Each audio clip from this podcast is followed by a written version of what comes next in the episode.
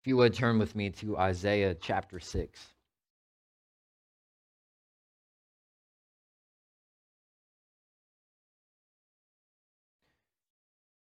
It's a new day, it's a new year.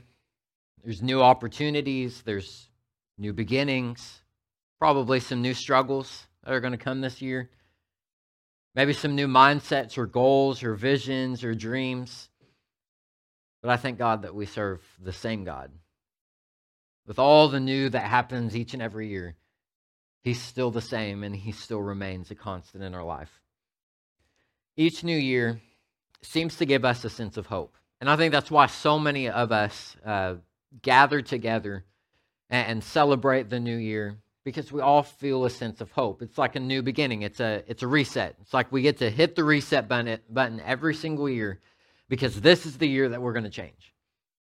You know, last year had all of its struggles, had all of its things that happened with it. The year before that had all of those things. The year before that in 2020, eh, COVID, but you know, everyone is dealing with something. And every year, when it comes to January 1st, which I think it's amazing, it's on a Sunday this year, but every year on January 1st, it always seems like this is a new beginning. We're resetting and, we're going to try something new. We're going to try and be a different person. We're going to try and be better. But remember what I told you this past Christmas service, this last Sunday. Your goals and dreams will not last but God's purpose will remain. What I mean by that is goals and dreams aren't bad to have, they're good to have. But they don't last because either you achieve those goals and have to set new ones, or you forget about them. And, and then they are never achieved and they just kind of sit in limbo of never happening and then they fail. But when you come in with God's purpose and you set goals and you set dreams that are focused on finding purpose with God. That's what will remain. Because honestly, if we truly believe that the God of the universe knows absolutely everything, then we know that some of the goals that we set for ourselves, by ourselves, probably aren't healthy for us. And God probably lets us fail in those things because He's trying to protect us. He's loving us enough to not let us go towards the path of destruction. And so what today is somewhat about is setting goals for yourself to help you and to lead you towards fulfilling your purpose that God has for you in 2023. Now, how many of you are good at math? We got a couple. So I, I did this during uh, the Christmas time. I, I was looking through all of the Christmas story and everything, preparing for Christmas, and I, I started doing some math, which I liked math a lot more when I was younger than I do now. But I was thinking about this. For you to be here today, you had to have two biological parents, right? We don't have to talk about how, we just know that you have to have two. And for your two parents to exist, they had to have two biological parents as well. We call them grandparents. Now, in, in, the Christmas story, there's 14 generations that are mentioned. There's 14 before Babylon, there's 14 after, and then there's 14 leading up to the Messiah. And, or 14 from Abraham, 14 after the exile, and then 14 to the Messiah. And so I was like, okay, what if we went back 14 generations of people? Just 14 generations of people. Listen to me. 16,000 people had to exist for you to be here in 2023. 16,000, over 16,000 people. And so if you think that there's been, you know, there's been more than 14 generations, if you think that God doesn't have a purpose for you in 2023, you're greatly mistaken. Because his design and his purpose was so significant that he purposely created 16,000 people so that you could exist today. And he's called you towards something great. I'll go ahead and warn you this year is going to be hard. Probably not what you wanted to hear on January 1st, 2023, but this year is going to be hard. It's going to be hard for this church, it's going to be hard for you. but it's going to be great. It's going to be great for those who keep fighting, for those who keep pursuing God. And as much as I wish that this message was going to just be this great, encouraging thing for you, for most of you, it probably won't. And I'm sorry, but I have to do what I feel like God's calling me to do. It's going to be hard for me to preach because it's a message that I didn't want to hear for myself, but I needed to. It's going to be a hard message to hear for some of you.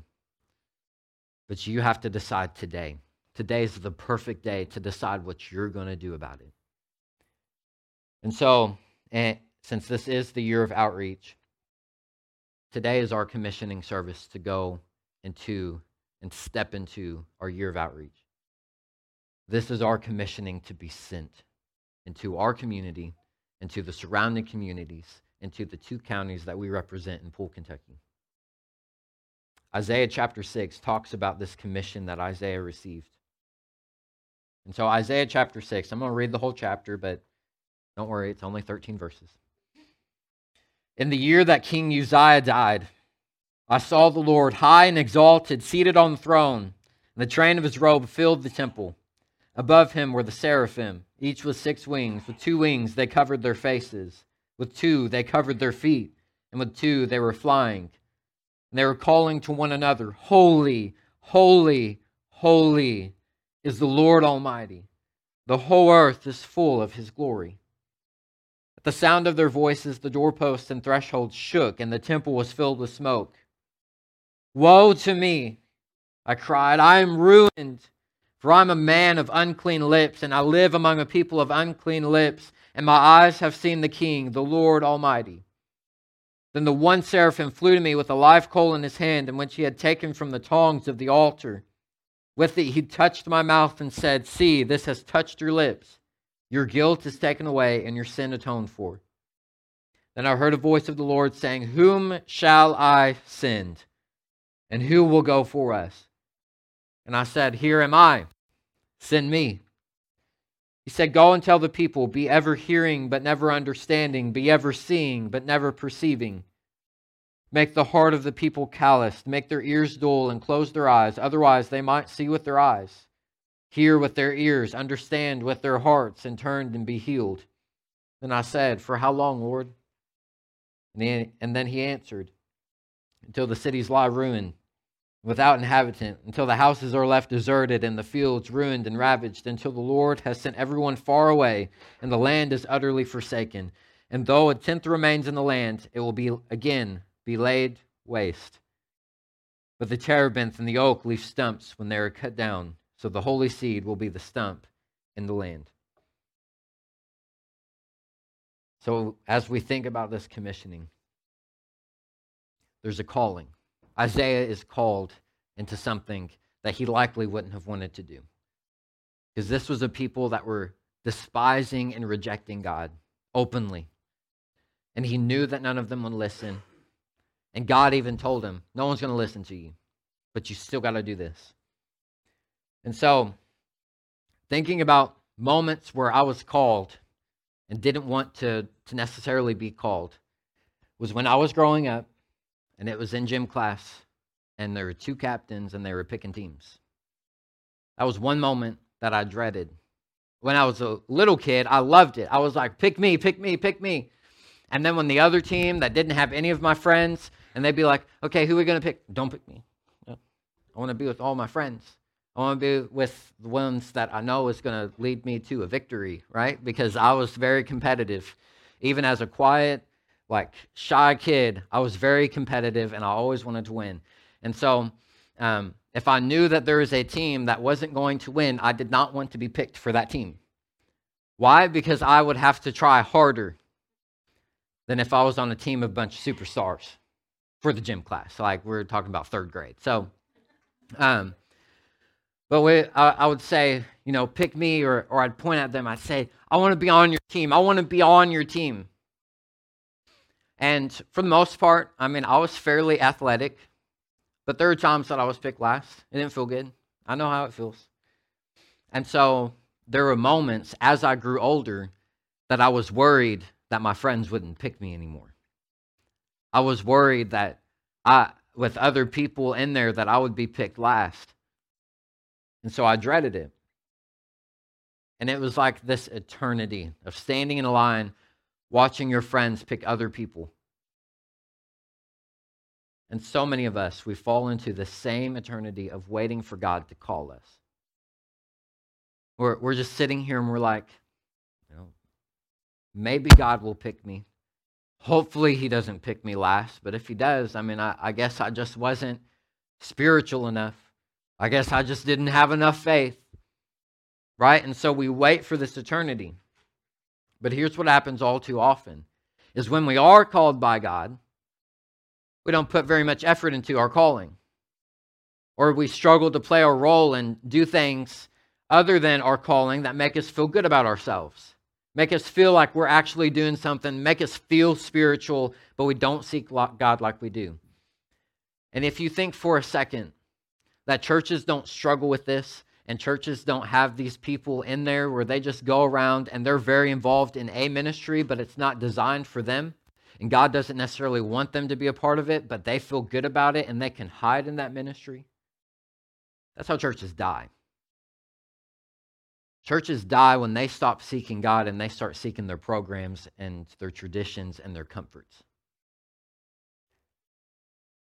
And it's like what when we do that, we make ourselves available to God but not too available. Like we'll all say, I'm available to God. He can call me whenever he wants to, and, and I'm going to go and do it.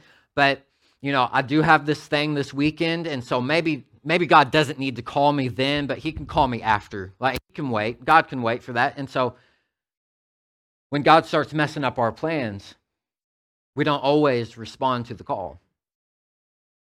So it's pick me, but only if I can still win and be successful with minimum effort in my spiritual life because I really need to focus on things that are in my physical life that I can see with my eyes. And so my, our spiritual side just takes a little bit of a break and we start working on all of our different plans and our goals and our dreams and our kids and our future and everything else. And then we leave the spiritual side behind. The year of outreach is not about that. The year of outreach is about connecting the spiritual realm with the physical realm so that we can put the two together and they can work simultaneously together. It's possible. And you will be called to do big things. But big things require hard work. And you can't just fade around in the background and watch things happen. You have to get down and dirty too. And when you work hard for things that God desires, the enemy will always, always fight back a little bit harder. As you've matured in your, I, I know I'm not telling you anything new, I'm just reminding you of things. As you've matured in your faith, you've probably faced things now from the enemy that you couldn't have faced when you're in your 20s. You probably have things that you're dealing with right now that you're like, if I had dealt with this when I was 25 years old, I wouldn't have survived but it's because you've grown in your faith and the enemy has continued to build and make his attack stronger because he's trying to destroy you. You weren't as strong as you were when you were 25. I'm not talking about physically, spiritually, or you probably weren't. Or five years ago. You should be stronger now than you were five years ago spiritually, which means that the enemy is attacking you in different ways and his attacks are stronger. They seem stronger because you can resist the ones before, but now he has to up his game.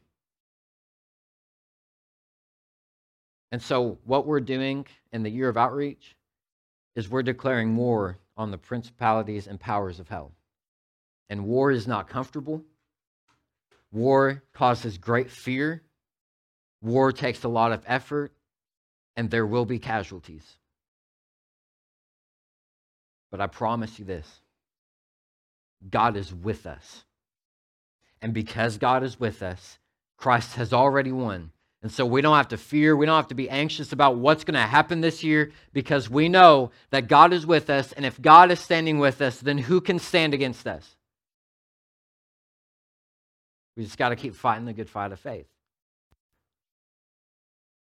But here's the thing and I think so many Christians across America don't get this you've already been called to do something great. You've already been called to do something great because if you've attended one Easter service in your life, you know that there's this greatest story called the gospel of Jesus Christ, and it's your responsibility and your calling to go and share it. That's your calling. Let me show you. It happened exactly the same thing to Isaiah. Isaiah was commissioned to go and share about Jesus. He just didn't know who Jesus was because he was there hundreds of years before. In Isaiah chapter 1, the scene starts, or chapter 6, verse 1, the scene starts, and it tells you the time frame. This is around the time that King Uzziah died. And there's a lot of history behind that. I'm not going to get into detail for the sake of time. But Isaiah goes into the temple and sees the Lord sitting on, sitting on the throne. And as he walks in, he sees the seraphim flying around with all their six wings. And he sees this glory. The temple starts to shake. The, the place fills up with smoke. And the seraphim are crying out, Holy, holy, holy is the Lord Almighty. They're giving God praise in this moment. It's a pretty dramatic scene. Now, most of us would probably think, and we would just be thinking this, that if we walked into Shady Grove and that happened, we'd be like, we did it. We made it. We're in heaven. We're seeing God face to face. But that's not what happens with Isaiah.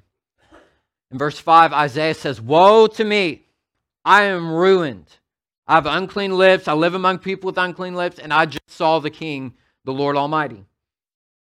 Translation, he feels, he, he sees God and he feels ashamed because he had the opportunity to, sh- to look at God. He feels ashamed and he feels broken. He's like, I'm not worthy of any of this. I, I don't deserve any of this. Why, is, why am I able to see this? I, I'm, I'm ruined. I'm going to be destroyed because I'm so sinful. I'm so broken. And now I'm in the presence of God. And, and in the presence of God, everything, everything unworthy is destroyed. It's like, I'm going to be destroyed. But then verses 6 and 7 happen. One of the seraphim take a hot coal from the altar where they would burn burn the sacrifice and he put it on his lips. He says, You're cleansed. Your sins are atoned for. You're, you're worthy. And as he presses it on his lips, I wonder if he felt the pain. I wonder if he felt the heat.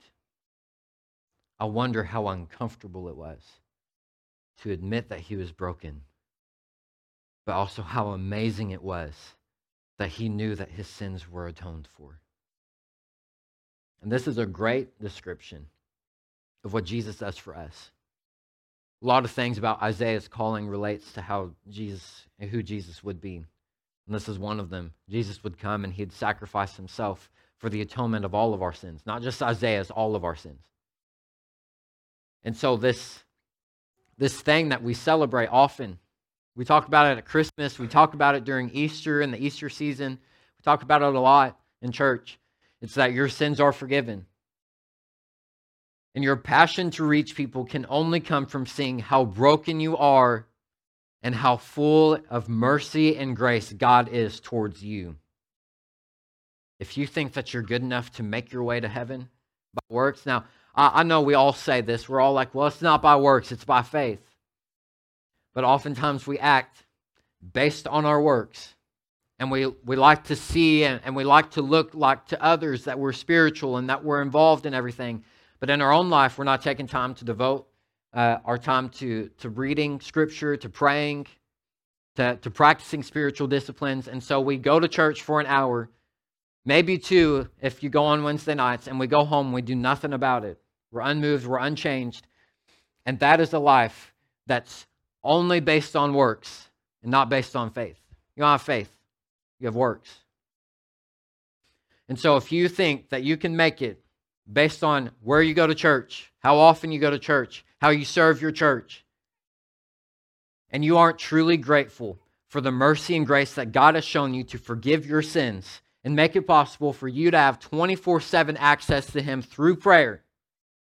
After you were rebellious and sinful and an adulterous person towards Him, you rejected Him because of your sin. You nailed Him to the cross, and He still sent His Son to die for you, to raise you into a new life. If you don't fully appreciate that, you will never have the desire to reach people. You will never have the desire to, to go and, and share the gospel with people, and you will continue to live a mediocre Christian life for the rest of your life. And good luck explaining that to God. The only way that you do something that God wants you to do, half the time when you're living this type of mediocre Christian life, is if God begs you to do it. You have to wait for God to beg you to do it before you'll do it. I got to know that He really wants me to. No, just go and do it. Here's the problem with that type of understanding God doesn't beg anyone, He didn't beg anyone to do anything. Isaiah chapter 6, verse 8. Isaiah was one of the greatest prophets to ever walk the earth. And God didn't beg him for nothing. He forgave his sins, he atoned for his sins. And then God doesn't say, Isaiah, please go and do this. Not to say that God doesn't do that in Scripture, but in this specific case, God does not say, Isaiah, I need you to go and do this. What he says is, who's going to go for us? Who's going to go and share what we just did? Who's going to go and share the good news of the gospel? Who's going to go and do this for us? And look at what happens. Isaiah begs God. Isaiah says, I'm right here. I'm right here. Send me, please send me. I'm right here. This year, we have to be willing to be sent. We have to be willing to beg God for the opportunities to share the gospel this year each and every day of our life. It's not no, so much about the outreach events that we have, but every single day of our life, we're looking for opportunities. We're asking God, Lord, please give me an opportunity to share the gospel with someone. Help me impact someone's life. Isaiah sees the opportunity. And I, I think this is awesome, and maybe you won't, but Look at the first thing that he speaks after his commissioning. In chapter 7, verse 14, therefore the Lord himself will give you a sign. The virgin will conceive and give birth to a son, and they will call him Emmanuel. After Isaiah was commissioned, one of the first things that he spoke out of his mouth was a prophecy of who Jesus was and that Jesus was coming. He spoke about Jesus. We are called to do the same thing. He didn't know, he, he couldn't see Jesus. He didn't know what it was like to live after Jesus came. All he knew, all Isaiah knew, was about these broken people that didn't listen to him and rebellious and eventually got destroyed by Babylon. We have an opportunity like no other. We know what Christ has done. We know what he can do. And we know that he is going to, to lead this church into greater things, but we also have to, in faith, work towards these things. The harsh reality, and this is the urgency that I want you to feel the harsh reality of the world that we live in is that it's post religion, it's post Christian, it's post church. No one wants to go to church. No one wants to be a Christian. No one wants to be religious. The harsh reality is that there are so many people going to hell every single day. And if the church doesn't want to go and reach them, church is the problem. God gave us this responsibility. He gave us a purpose to go and share the word, to go and share the gospel. Was it not clear enough in, in Matthew chapter 28? Go and tell the world about me. Go and make disciples, teach them to obey, baptize them. He's called us to go and share the gospel. And you want to know how churches die really fast? They stop sharing the gospel with people and they start indulging and being gluttons of the word instead of going and living what God's called them to do. There's truth when you've heard it before. You're either all in for Christ or you're not. You can't be in the middle. You can't be a floater in the back watching things pass you by. Either you're all in or you're not.